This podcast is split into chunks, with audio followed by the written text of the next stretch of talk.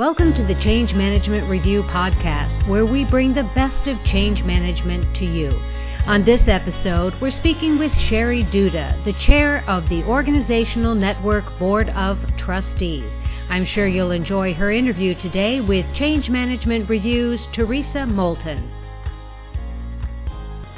Today I'd like to welcome Sherry Duda. She's the president of the board of directors of the Organization Development Network.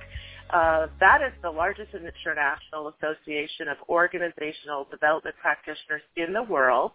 And she also is the chief executive officer of Alex Reidy and Company with over 20 plus years of global business experience helping CEOs and senior teams execute accelerated growth strategies and transformation through globalization, acquisitions, innovation, and culture change.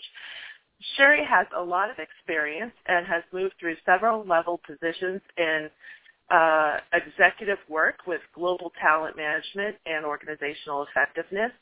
She's led turnarounds, global acquisitions, divestitures, post-merger integrations, and execution of accelerated growth strategies. So with no further ado, I'd like to welcome Sherry Duda to the Change Management Review podcast. Thank you, Theresa. I appreciate it. Great, great to be here. Yes, and we're really excited to have someone with your experience uh, here to really share the perspective of what's going on in the organizational development world and uh, other organizational effectiveness trends and practices. But before we get started, why don't I why don't you just tell us a little bit about how you got into the field of organizational development? Sure. I started in HR about 20 years ago and as you mentioned progressed through different leadership positions with Fortune 100 companies and this helped me to learn pretty much every aspect of HR's value chain. Um, and it's funny, as a junior employee, I refused to do administrative HR work. And instead, I positioned myself by learning about OD, change management, team performance, and strategic planning. And after negotiating a contract with the steelworkers, and I was the only female in a 300-person unionized facility, um, and I experienced some of the tough everyday experiences of manufacturing workers, I knew the best way I could make an impact is to work at the strategic level. And OD roles were the best way for me to make the biggest impact when dealing with transformational change. And you know, I love and I have chased um, just complex, global, messy change for the last 20 years. And most of that work was outside of the U.S., so I understand the complexity of leading global change. That's fantastic. And with that experience, what trends do you believe are impacting the role of change professionals in the workplace today and tomorrow? Well, this is hot off the press, but the OD Network has conducted a study last year um, which we haven't yet released. Um, there were 980 global leaders that participated, and our aspiration was to identify the trends that will likely change the OD consultant role over the next five to 10 years and to gather insights on the attributes which drive superior performance. Um, and based on the results, we developed a competency model called the Global OD Practice Framework that differentiates the capabilities and competencies that make a difference within OD. And there's five capabilities, systems change expert, efficient designer, business advisor, credible strategist, and informed consultant.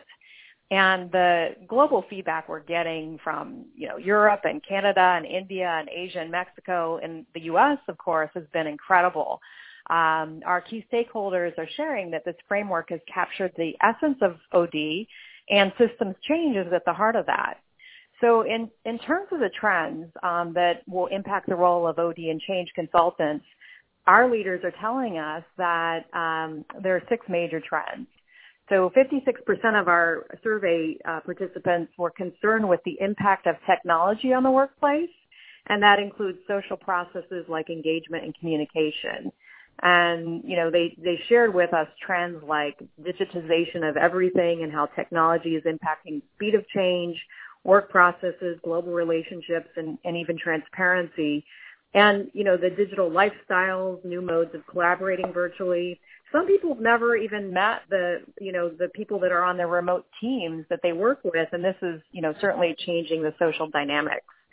Um, they share that um, because of this, digital business acumen, so being techno savvy, is very important, um, along with improved skills in understanding, you know, graphical use of data, how to curate large amounts of data um, that are necessary skills for OD and change practitioners.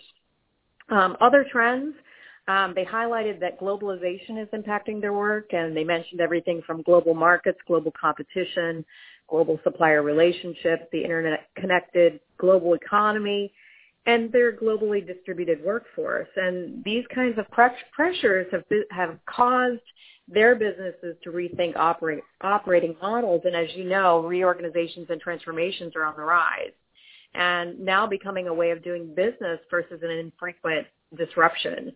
Um, the, a similar amount of participants were concerned with multicultural, multi-generational workforce. And although baby boomers and millennials were mentioned, our members shared that when the environmental forces of technology and globalization meet, multicultural intelligence is one of the top skill sets needed to lead change and improve workplace outcomes. Um, there were several several more trends as well. Um, you know, one was virtual everything. You know, noted that there are virtual teams, distributed workforce, use of contractors, and the traditional job description and org chart is too slow now and inflexible to keep up with their business priorities. So teams are coming together to work on projects and then disbanding as needed. Um, then the last trend was really complex and fast-paced change, and our participants highlighted that their organizations are experiencing fatigue as a constant rather than a unique event. So, you know, change is volatile, and um, they require faster OD interventions, most of which were transformations, consolidations, and merger, merger integrations.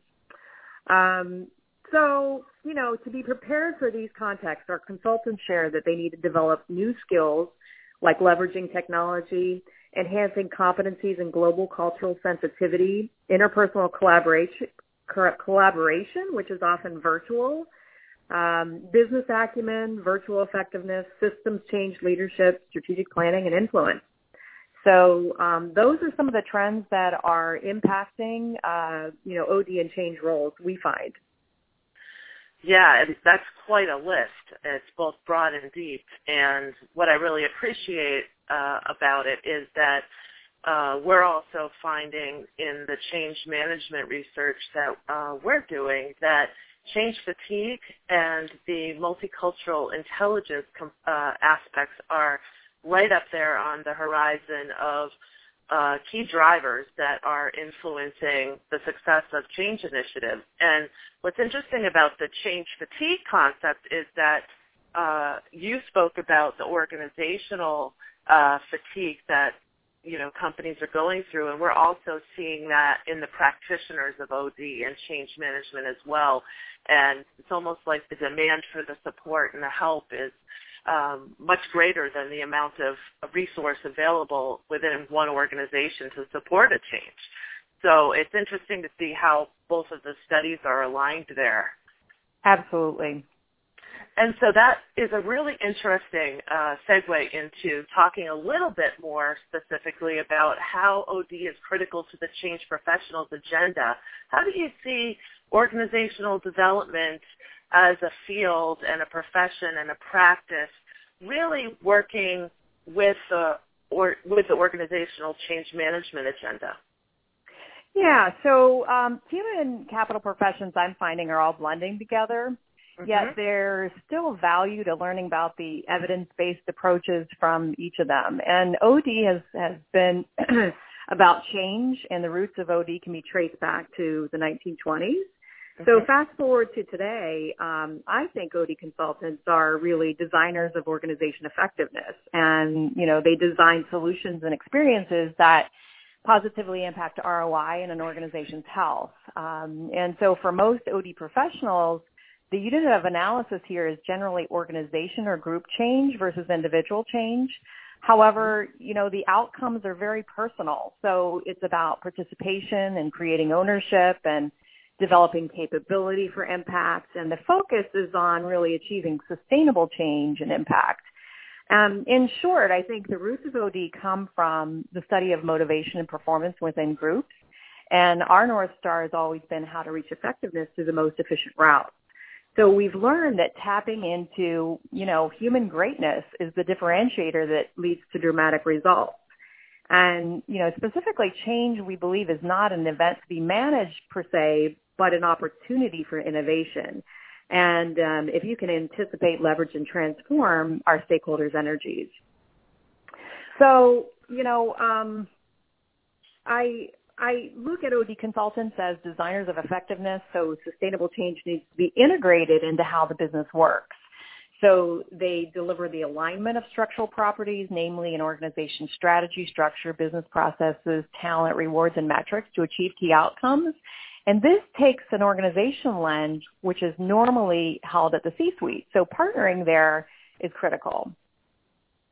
Right. And so it sounds like if the organizational development professional is working more of the systemic organizational agenda than change initiatives that are happening to actually more discrete types of projects need to make sure they're, they're aligned. Their outcomes and their expectations, messages, practices are really aligned with the direction of the overall organizational system work.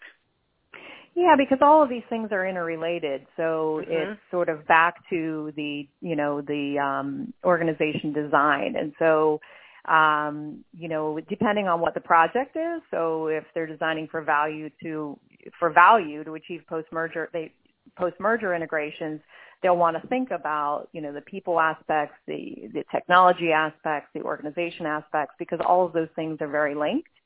Mm-hmm. Um, and so I think OD and change professionals need to sort of, um, you know, think multidimensionally and mm-hmm. think about the impacts on individuals, teams, and organizations, uh, and the whole organization at the same time. Yeah, that makes a lot of sense.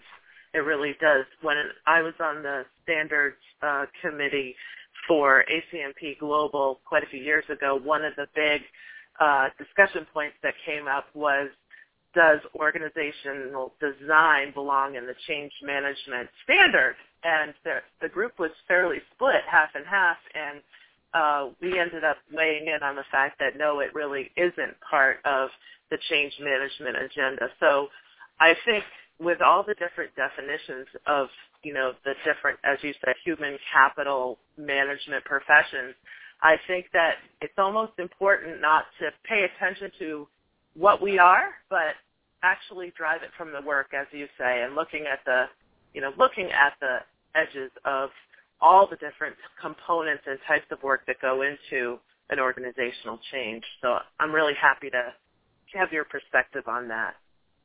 Yeah, thank you. I think that's where collaboration comes into play. So we just need to pull in the right resources when we need them.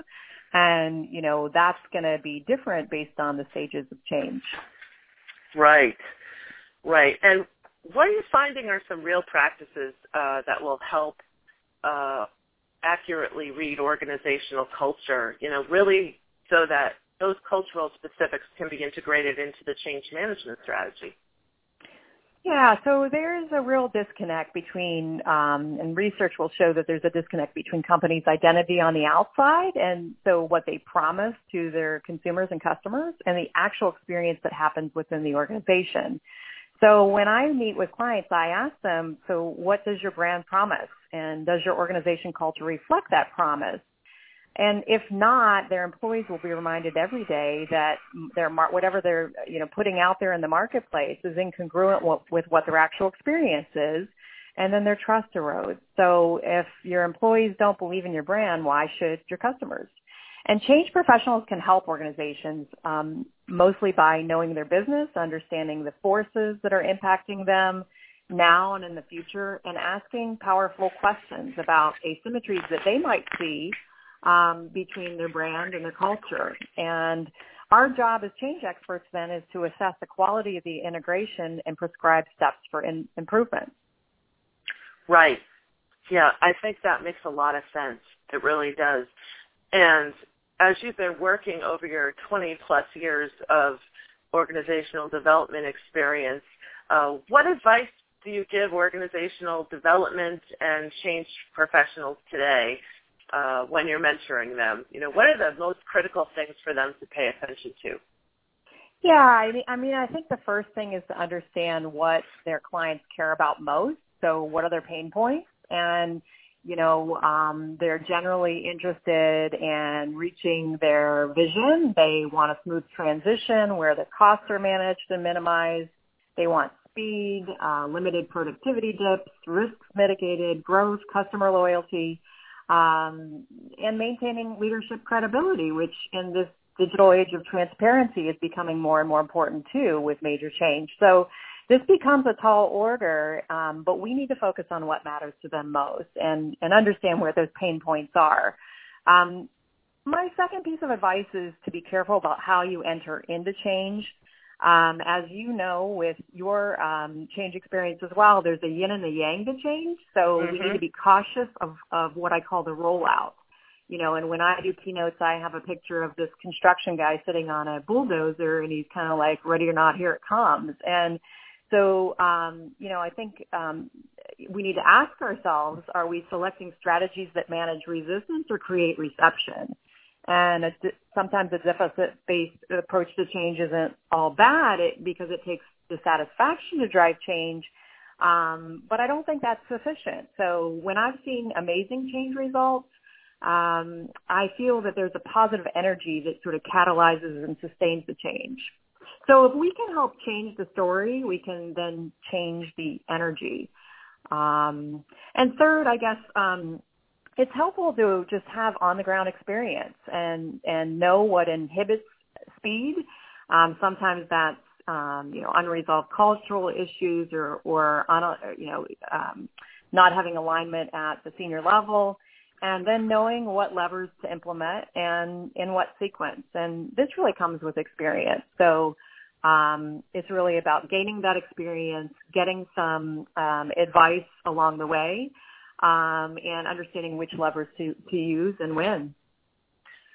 Yeah, uh, that's really that's really important information. It's interesting to me because in your answers, uh, the phrase you used about uh, resistance versus reception is going all over Twitter right now in the change management community. Oh, is it? It is, and um, and I think it's a really important concept. So uh, thanks for bringing that up. And you know, that answer provides change management professionals with more insight into the OD perspective as well. So thank you very much for that. Yeah, sure. I think that research really goes back to, you know, um, the 1940s. They did experiments to look at total participation. And when they did, there was you know, um, when people were allowed to come up with their own solutions, they showed little resistance to change and, and smaller productivity dips and um, the results have been, you know, um, you know, better than they thought was possible. And that particular experiment, um, I think it was Coch and French that did it. It's been repeated about a thousand times with the same results. So, you know, if we can look at change as an opportunity for innovation, um, it opens up a lot of new doors. Yes, that's interesting, isn't it? That one study was done over a, a hundred or a thousand times and still produced the same results. we might want to listen to that. Advice, yeah, right? you don't hear about those types very often. Um, well, we're we're about out of time, but I did want to ask you, um, you know, in your role as uh, the president of the board of trustees for the Organizational Development Network, what are you um, most looking forward to about the annual conference coming up in October? Uh, what am I most looking forward to? Um, I really, it really is the release of our global OD practice framework, and okay. um, like I mentioned, the energy there is so fantastic, and it's been um, really needed for us to define a practical way to explain what we do because it's very broad and it, and it can be very deep. Um, so this is a way, um, and I think the reason it, it's getting such positive press is because people see themselves in it, whether it's systems change expertise or they're, you know, they're a, a business advisor or whatever. They can see themselves in it and they light up when they start to talk about what they're good at. So I'm really um, excited to talk about that. We've got great keynote speakers as well. Um, as always. And um, Atlanta was my uh, old hometown, so um, oh. um, yeah, I'm looking to looking forward to getting back to Hot Atlanta as well. That's great. That's great. Well, I just want to mention to our listeners that again, the Organizational Development Network annual conference is being held in October from the 8th to the 10th at the Hyatt Regency Atlanta. And Change Management Review is a very proud sponsor of this conference, and we're very happy to have had the opportunity to interview uh, Sherry and have this conversation with her. So I really um, am looking forward to meeting you in person, and I know you have a plane to catch. Uh, but this was a wonderful podcast, and thank you so much for your time. Thank you, Theresa. I really appreciate it. Looking forward to meeting you as well. Okay, take care. Be sure to check out our website at changemanagementreview.com. There you'll find a link to the conference website and full details about the event to be held October 7th through the 10th. We also invite you to follow us on Facebook and Twitter and join us on LinkedIn. Thanks for listening.